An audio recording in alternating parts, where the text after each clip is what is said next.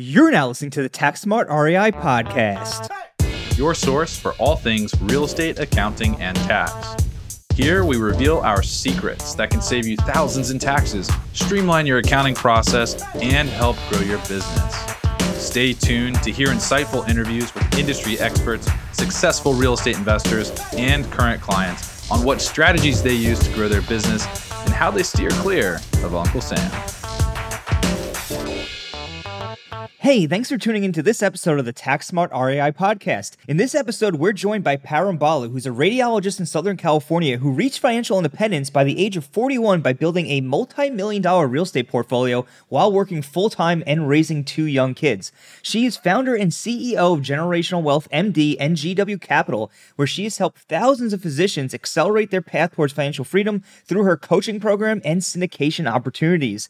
In this episode, we discuss her journey towards financial independence what most physicians get dead wrong about financial freedom, the four types of real estate investors, her take on the current market, and a lot more. We're going to dive into all of that in just one minute after a quick word from Dual City Investments. Conventional investment strategies are changing. Gone are the days of investing in real estate strictly off of pro forma spreadsheets. The new market landscape has many investors reevaluating their portfolios and looking for the best place to passively earn a safe, consistent return. The Dual City Advantage Fund is an evergreen 506c open ended fund that specializes in investing in commercial real estate. Dual City's ideal investor is an accredited investor who wants a portion of their portfolio in passive and diverse real estate investments without having the high risks of a single syndication. The Dual City Advantage Fund is outpacing public REIT ETFs by more than double, and while the rest of the market has been in flux, it has delivered consistent quarterly returns to its investors since its inception. To learn more about Dual City's value, strategies, and long term vision, visit dualcityinvestments.com or call 864 757 2429. Again, that's dualcityinvestments.com or call 864 757 2429. Without further ado, we'll jump right into today's episode. Param, thanks for taking the time to come on the show today. Would you be able to give our listeners a little bit uh, information on your background and how you got involved with real estate? Yeah, absolutely, Tom. First of all, I'm super excited to be here, Tom and Brandon. I think I was part of Brandon's first tax course.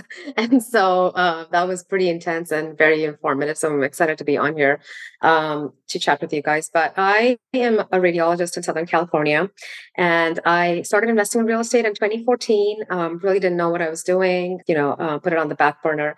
2019, I had a rough career transition. And that's when I started looking at, you know, financial independence, passive income. And I realized that compared to my stock portfolio, my real estate was doing six times better with just like a passive buying turnkey rentals between equity built up over time and cash flow. And that's when I decided I wanted to start amping that up because I didn't want to be in this position where there was a lot of anxiety with that um, transition, you know, personal and professional turmoil. And I didn't want to be in that position again. So it really started accelerating uh, my real estate acquisitions at that point. And that's when I took the course, um, Brandon. I think it was 2020, 2021. Um, yeah. And uh, so um, really educated myself, started doing the BRRRR strategy where you start rehabbing projects, um, you know, adding value, um, did some short-term and mid-term rentals, tapped into those advanced tax strategies that both of you always talk about. And then, you know, that was when the pandemic hit also. And that was another transition um, for a lot of us. And I got to the point where I was working from home, taking care of kids, lost childcare, you know, no in-person schools. So that was another point where I was burning out. Fortunately, at that point, I had hit financial freedom through real estate. And so I was able to scale back. At that point, all of my family's expenses, including discretionary spending, travel, luxury spending, all of that was taken care of by pure cash flow from the real estate portfolio. And I went down to a day a week in medicine because I could. And since then, that's what I've been doing. So it feels like I'm living life and practicing medicine on my terms. And uh, so that was beautiful.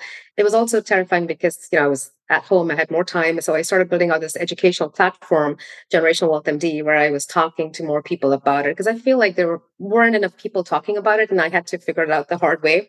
And so built out this community. We're now at 9,000 physicians in the community. Um, and so I coach over there just to have a more structured way for people to learn and have momentum and actually, you know, take massive action while being within the community. Um, as I was doing that, I realized that half the community, you know, were people who weren't interested in direct ownership. They wanted more passive way of investing in real estate while still getting those higher returns.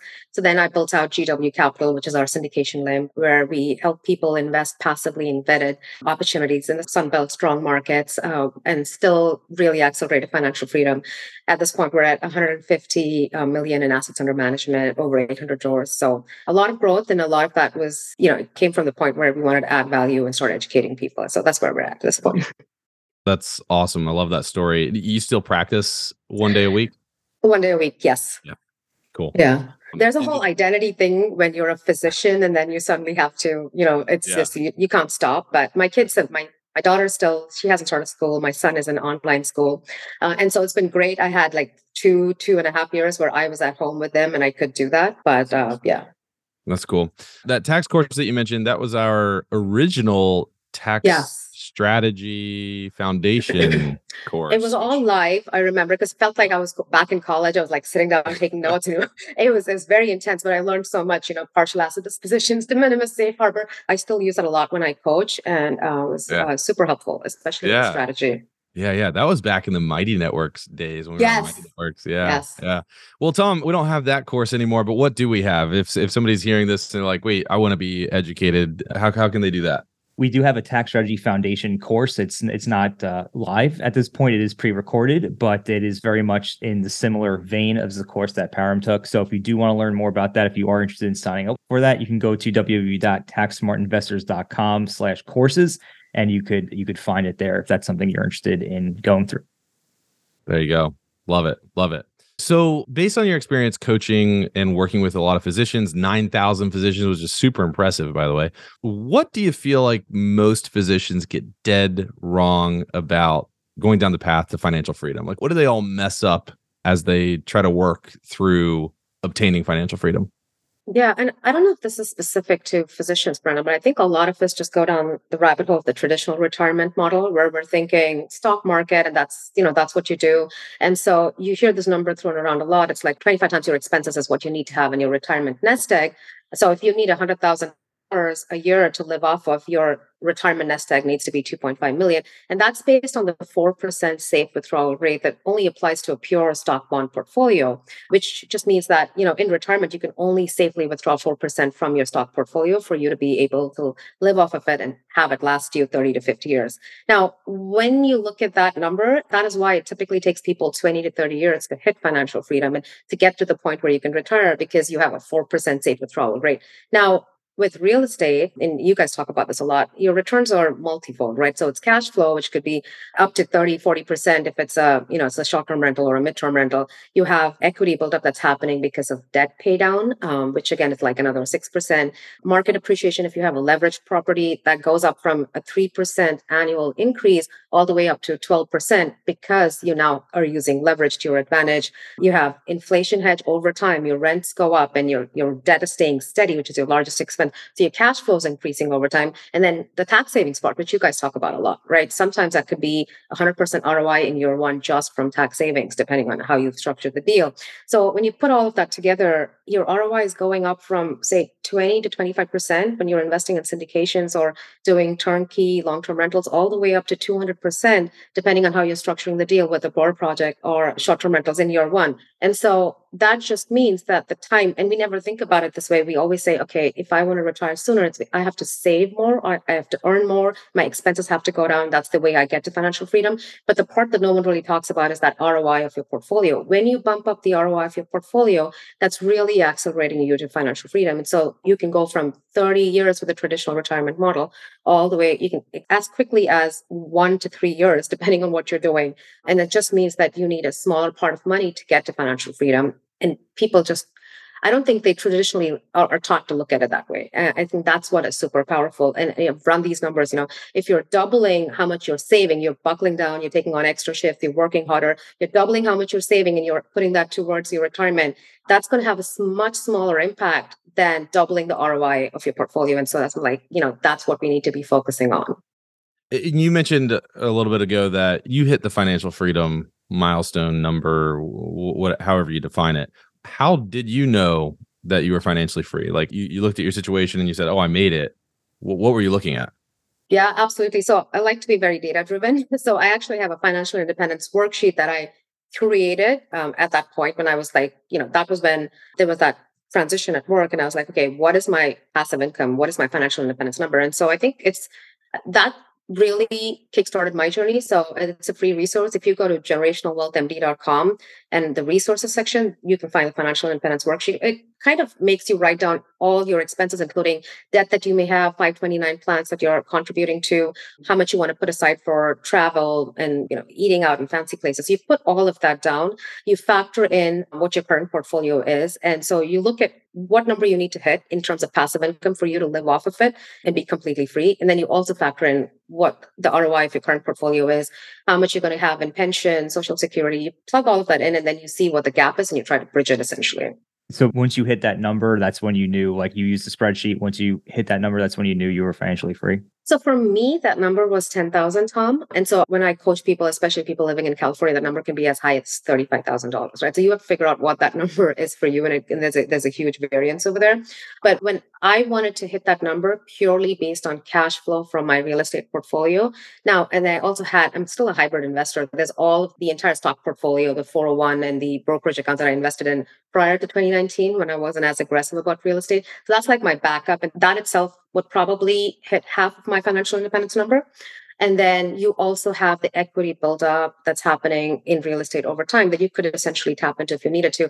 I don't factor in all of those. Those are my backups, right? My stock portfolio, the equity buildup, any income I'm making while I'm working in medicine. I wanted to consider them as backups just to be conservative. But I, I knew I hit the point uh, of financial freedom when just cash flow from my portfolio was hitting my financial independence number. And I guess there were different ways of looking at it, but I just like being very conservative about it. Yeah, no, that's a great way to look at it because at the end of the day, the cash flow is what you're able to spend, right? Um, the equity buildup, you would have to use like cash out refis to, to tap into that. So that's a very good yes. way to look at it. And then the best part is that that cash flow is increasing over time and it's inflation adjusted. And so you don't have to worry as much because it's already factoring inflation. So you don't have to worry about your expenses going up because when that happens because of inflation, your cash flow is increasing also. Right. You're increasing the rent expense as that time goes on. Yes, yes. And your mortgage is fixed like typically with conventional mortgages. And so whenever that happens, your cash flow is increasing over time. Great point. I think you mentioned within your story that you were able to fast track your path towards this financial freedom in a year while you were working full time and raising two young kids. Can you talk a little bit about how you made that happen? Because that's that's really fascinating. Yeah, that's um, that's a good point, Tom you know, I call myself a short term hustler, right? And so when I look at real estate personas, I think there are four different kinds of people, and you have to fit yourself in the right box, otherwise, you're going to frustrate yourself. So there are the investors who just want to be super passive, um, you know, give their money to someone and then completely stay out of it.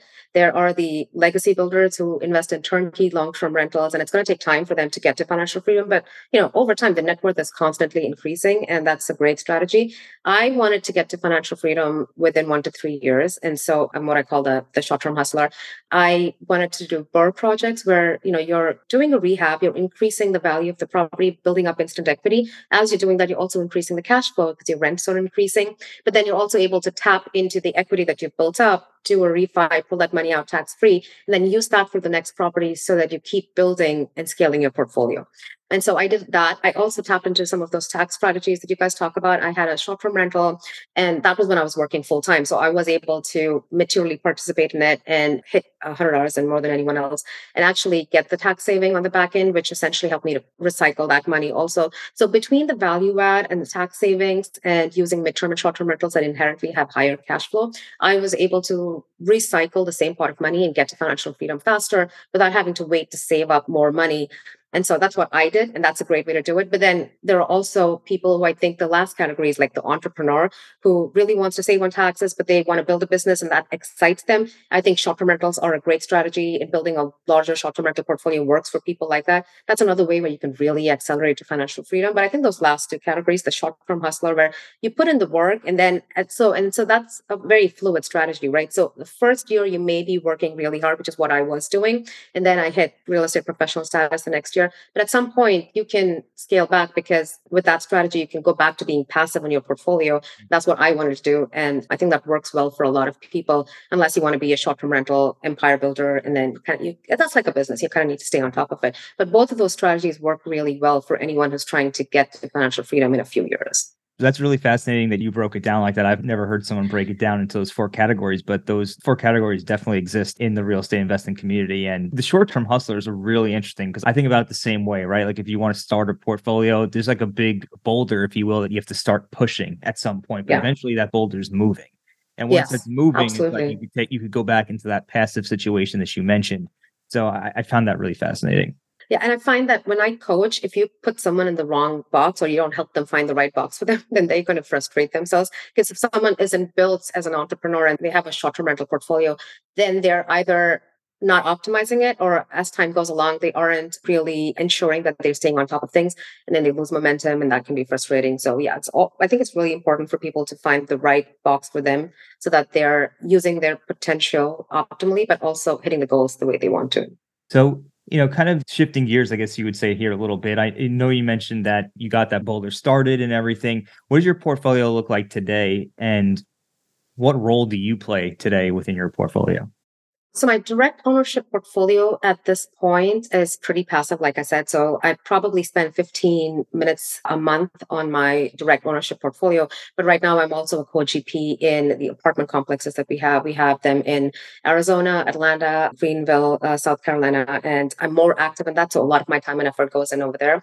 So at this point, like I mentioned before, we're at over 800 doors and 150 million in assets under management over all of this. And I'm still acquiring directly, but I think I've shifted strategies where I want more stabilized class A assets that are um, that don't really require that uh, heavy lifting upfront, uh, just because I'm at the point where my direct portfolio needs to be passive, so I can focus more on the syndication aspect. So I think that's the best part. The best part is that you can be, you can tap into all the tax strategies. You guys talk about the short term rental strategy, real estate professional status, but it's very fluid where in a given calendar year, you can shift towards being super passive if you need to, as long as that meets your goals right and so having the ability to to pivot at any point i think is is important to keep in mind so you know that you're not you don't have to go in full steam all the time that's a really good observation too. The part where you mentioned that you decided to focus on like higher end buildings that have less maintenance because they're more passive. I think that's something that is, is a great transition from like, you know, you start off with like say the monopoly, right? You start off building as the short-term hustler, you build your initial portfolio and eventually you can start acquiring these larger buildings, whether it be through a syndicate or what have you. I think that's interesting transition as well. Yeah, the transition comes in terms of a the kind of assets that you hold, right? So class A stabilized in strong markets that are cash flowing, don't require any rehab, newer vintage properties, all of which really reduces your work over there. But then I've noticed that over time, as you progress along, um, all of us will also tend to shift how much leverage we have in our portfolio.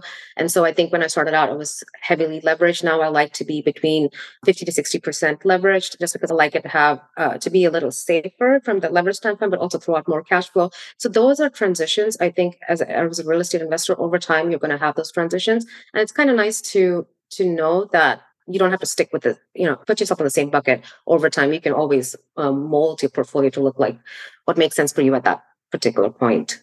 Makes sense. Makes sense. With the current market right now, like right, so many so many people are concerned with where we are today. Interest rates have you know rapidly accelerated over the last year or two. What's your current take on the real estate market? Yeah, that's a great question, Tom. And then for people who are both scaling and those who are starting are always struggling with the same thing, right? Is this the time I jump in? Um, what do we do? So I'll just get, tell you our experience. And this is, you know, for smaller portfolios and larger portfolios, essentially, essentially the same thing, right? So strategy obviously needs to shift and criteria is shifting also because you're not going to have the same returns you were looking at, I would say, like in the last decade, right? So if you go into um, really strong markets and buy properties, you're probably not going to see that 10% cash and cash that you saw maybe three or four years ago. So strategy shifting, and I, I like to look at it as, you know, when you're trying to build your uh, build up your strategy, pick your market, and think of your criteria, you think of it in three different categories, right? When we're buying, obviously you really want to make sure you're buying in really strong markets because every real estate uh, real estate is hyper local every market is going to perform differently when we go into a recession. So you want to buy in strong markets. This is probably the time to have a longer term strategy. It's not the best time to be doing flips or planning for shorter holds and basing it on market appreciation. So you want to have a longer term strategy so you can weather the market cycle and then go in and buy cash flowing assets from day one as opposed to banking on rents going up and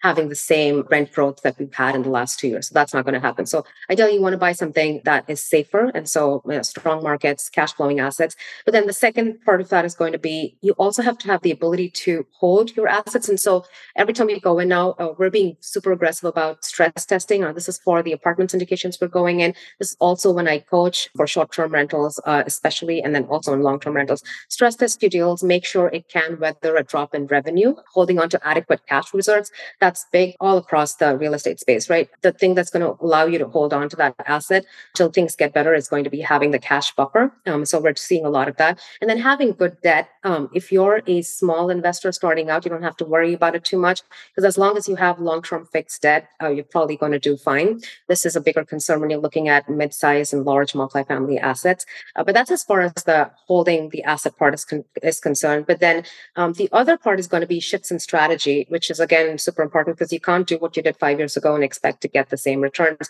This is where we're thinking more in terms of okay, so if you want to make the numbers work, A, you may be okay with buying something that's breaking even or spitting out a little bit of cash, especially in like, you know, in the strong markets.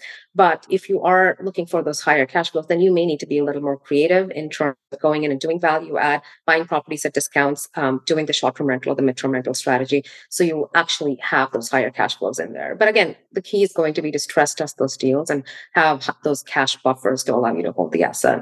Yeah, uh, it's been interesting talking with a lot of different investors uh, over the past six or so months and what their various strategies are to handle the uh, coming storm potentially of declining values, declining rental growth rates, and everything. But one thing that I've learned is the cash reserves, because everybody always touts cash reserves, make sure you have enough cash. And, you know, for me, it, it was just always like make sure that I can cover six months of mortgage payments and expenses and stuff like that. But what I've come to find is it really depends on your debt you kind of nailed it. Like if you have long-term fixed debt, your risk is a lot lower compared to somebody that has like a two-year bridge loan. So I know that there's a lot of the syndicates, and we're actually having a podcast on this here next week or in two weeks on this particular topic. We're bringing on some guys to talk about the rise of usage of bridge debt over the past few years to acquire syndication deals. And now you've got a bunch of GPs that can't pay uh, distributions to investors because their um, their rate cap has increased drastically. You know, it, it's gone from an 80k rate cap to a million dollar rate cap. So their bank is now forcing them to escrow extra money to prepare for that yeah. expenditure. And all that extra money was supposed to be spent on value add or even investor distributions. Now they can't do that, but they also can't refinance because the value hasn't increased because expenses have all increased with inflation, property taxes, insurance has gone way up, and they can't sell it because there's no, you know, equity uh, effectively. Anyway, it's been really interesting seeing that side of the coin. Yeah. Because the people that I think will weather that storm are the ones that have significant cash sitting on the sidelines, like people that over raised capital and just built a huge reserve. And I know that there are a handful of people out there that have done that. So it's just it's just different perspectives on like make sure that you're sitting on cash, how much cash. It kind of depends on the debt structure that you have. What what does your capital structure look like? Which is interesting, you know. And I mean, obviously, it makes it makes logical sense, but I I never really thought about it until becoming aware of of this problem that that I think a lot of the GPs have right now. Yeah, and that's an interesting point that you bring up, Brandon, because the commercial space is very different, right? Commercial loans, because you have DSCR requirements, that service, uh, service coverage ratio requirements to meet for the, you know, as far as your lender is concerned. And I think everybody who acquired deals after mid 2022 is fine because they saw the rising interest rates and they have rate caps on there and they're more aware of what the problems could be. But people who acquired in 2020 and 2021 and early 2022, I think, yeah, they have variable rates on there, no rate caps, and they can struggle. But you're absolutely right. It's about going to be about cash reserves or the ability to bring in other funding partners who can meet that cash requirement, capital requirement. But if you're in the, you know, for smaller investors in the conventional space, I think um, as long as you know what you're doing with debt and getting fixed term, fixed uh, debt, even if you are getting, I think arms, you know, are, are just becoming a little more popular. If you have a five year arm, then that can still work because we are hoping rates will come down in the next few years. But just being aware of that and, and the requirements around that. The good thing though with real estate is that, you know, there's risk with market fluctuations and that's more in the commercial space but as long as you're in the conventional lending space rents don't drop as much. This is for long-term rentals short-term rentals. Um, even in 07 08 um, when we had the, the largest correction in market prices that we've known rents overall nationally dropped by about 10% 5% in 08 another 4% in 09 before going right back up. So if you stress tested your deal and you know that you can weather that you're fine. And that's true even for the hospitality space because like the other question is like what about short-term rentals? And our, the only data we have is what we have in the hospitality space over the last four or five recessions. And it was similar. It was a 10% drop in revenue for a year before the numbers went back up. So as long as you're stress testing for that, the smaller investors fine. Um, yeah. So with with all that being said, you know, we're we're always buyers, right? What type of deals are you looking at in 2023? Like what are you paying attention to or how are you trying to source deals now with this sort of shifting environment? So if you talk about me personally, I think my strategy is a little different now, Brandon, only because of where I am. I'm at the point where I'm living off of my portfolio. So I'm trying to be a little more conservative. So I'm looking at more stabilized A minus, B plus assets in strong landlord friendly markets that are cash flowing from day one. That's just my strategy right now. Uh, but I would say, even with as far as the syndications are concerned, the deals we're looking at, we're looking at properties that are discounted and that are safe and conservative. So um, something that's already stabilized, which still has operational efficiencies that we can bring to the table, where we can go in with agency debt. Um, again, lower leverage has been key. So we have been at about 55 to 60% leverage in the last few deals we've done. And so staying lower, uh, lower leverage, huge cash reserves and strong landlord friendly markets uh, where there's lots of migration, tons of growth. So just staying safe, again, trying to find those discounted properties um, is what we've been doing. You know, actually, I have a question that I've never actually asked anybody here on the podcast before, but it's a question that always kind of lingers on my mind. And as someone who has both a direct portfolio and someone who is like a co GP for, you know, on syndications, what are your thoughts on the long term efficacy of the syndication model if you're looking to hold real estate long term because we all know you know syndications usually are somewhere between like a five and seven year hold maybe less and then you're flipping yeah. into another syndication versus if you have a portfolio you can hold those properties if you have it direct you can hold them indefinitely and I yeah. guess what's, what's your thoughts on that and how does that play into your overall i guess portfolio allocation when you're making decisions that's an excellent question, Tom. So I think it goes back to the four buckets, right? So what kind of investor are you? And so as a co-GP, I think being a GP or a short-term rental owner, I think it's like being an entrepreneur because it is a business that you need to focus on. But I think your question is is probably going to be, do I want to be an investor, invest as an LP versus be a long-term legacy builder bucket where you're buying direct ownership um, real estate and they could just be turnkey properties, right? So the way I look at it is um, it's essentially three things. So um, what are the returns like and how much effort am, am I putting in? And um, the last one's going to be control, right? How much control do I like? So if you look at returns, if you're an LP, uh, what happens is that when you're an LP in syndications, the five year model, which is a typical syndication model, someone else is going in, we're doing the value add plan. And so you have, you know, you're building up equity and then you're exiting. So your returns end up being, let's talk about AAR, average annualized return, because it's easier to compare. Your average annualized return is around 20% once you factor in the GP share and then the exit and all of the transaction fees. So 20% average annualized return, again, significantly higher than that 4% safe withdrawal rate. And so that's why people like being there. There's not a lot of effort you just bet a syndicator. And once you know that you trust the syndicator, you're essentially, you know, very hands off from there on. There's not a lot of control over there. There's still a lot of tax efficiency, right? And, and you guys talk about this a lot because of depreciation, you're not paying taxes on the cash flow that you're getting from it. And then hopefully with sophisticated sponsors you are able to 1031 that into the next deal so you don't have gains or depreciation recapture over there right? so you still have the tax efficiencies. You don't have a lot of control over it. Um, and in a sense i believe you need to keep um, 1031ing with the same sponsor because you uh, 1031 as an entity because uh, uh, just the way it's structured right? And so so you don't have a lot of control but you're getting the returns and you're completely hands off. Now if you want to be a legacy builder and say i want to buy a turnkey long-term rental that's cash flowing. I'm not going to do a rehab, you know, so I'm not going to get real estate professional. I'm not boosting my returns. But turnkey rentals, your AAR tends to be about that. Start off at around 20% once you factor in equity build up from debt pay down and, and um, appreciation.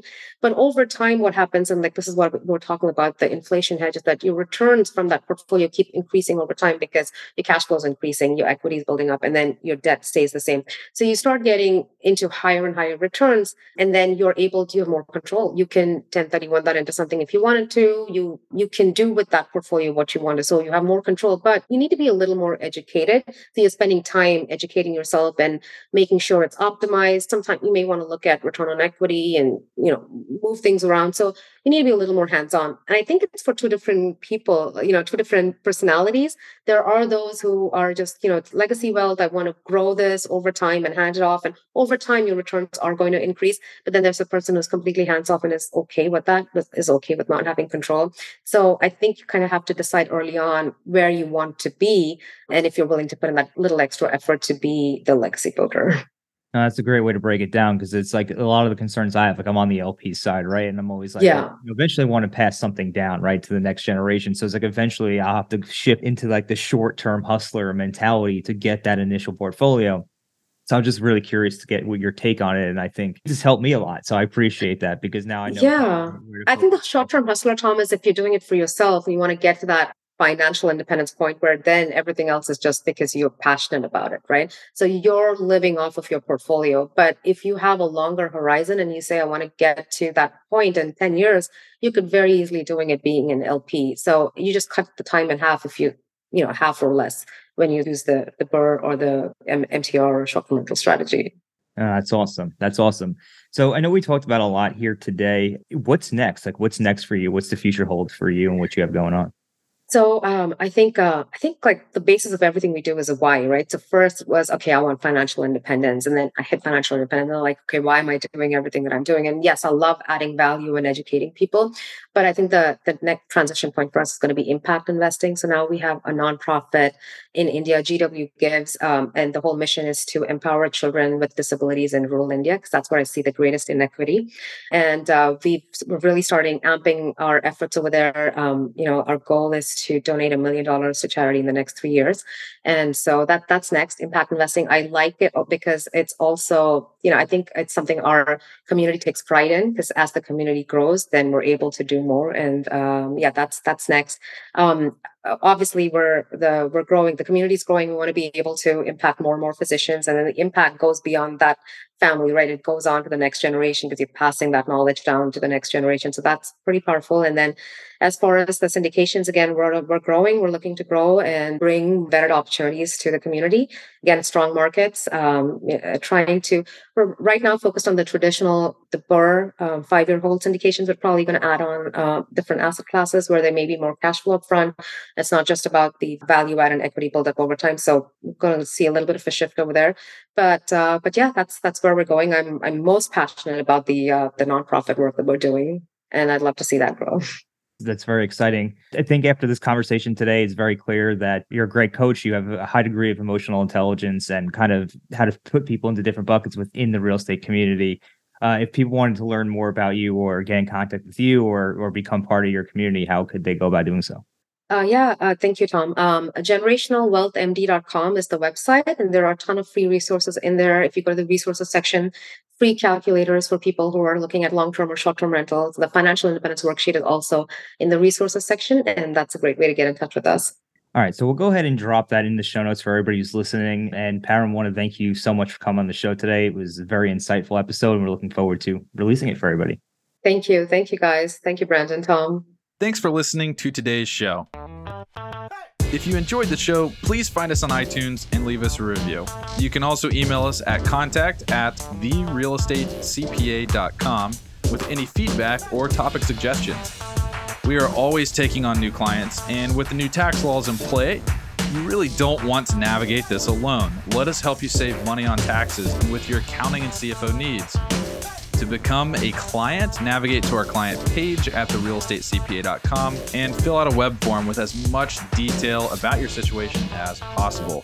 Thanks so much for listening. Have a great rest of your week.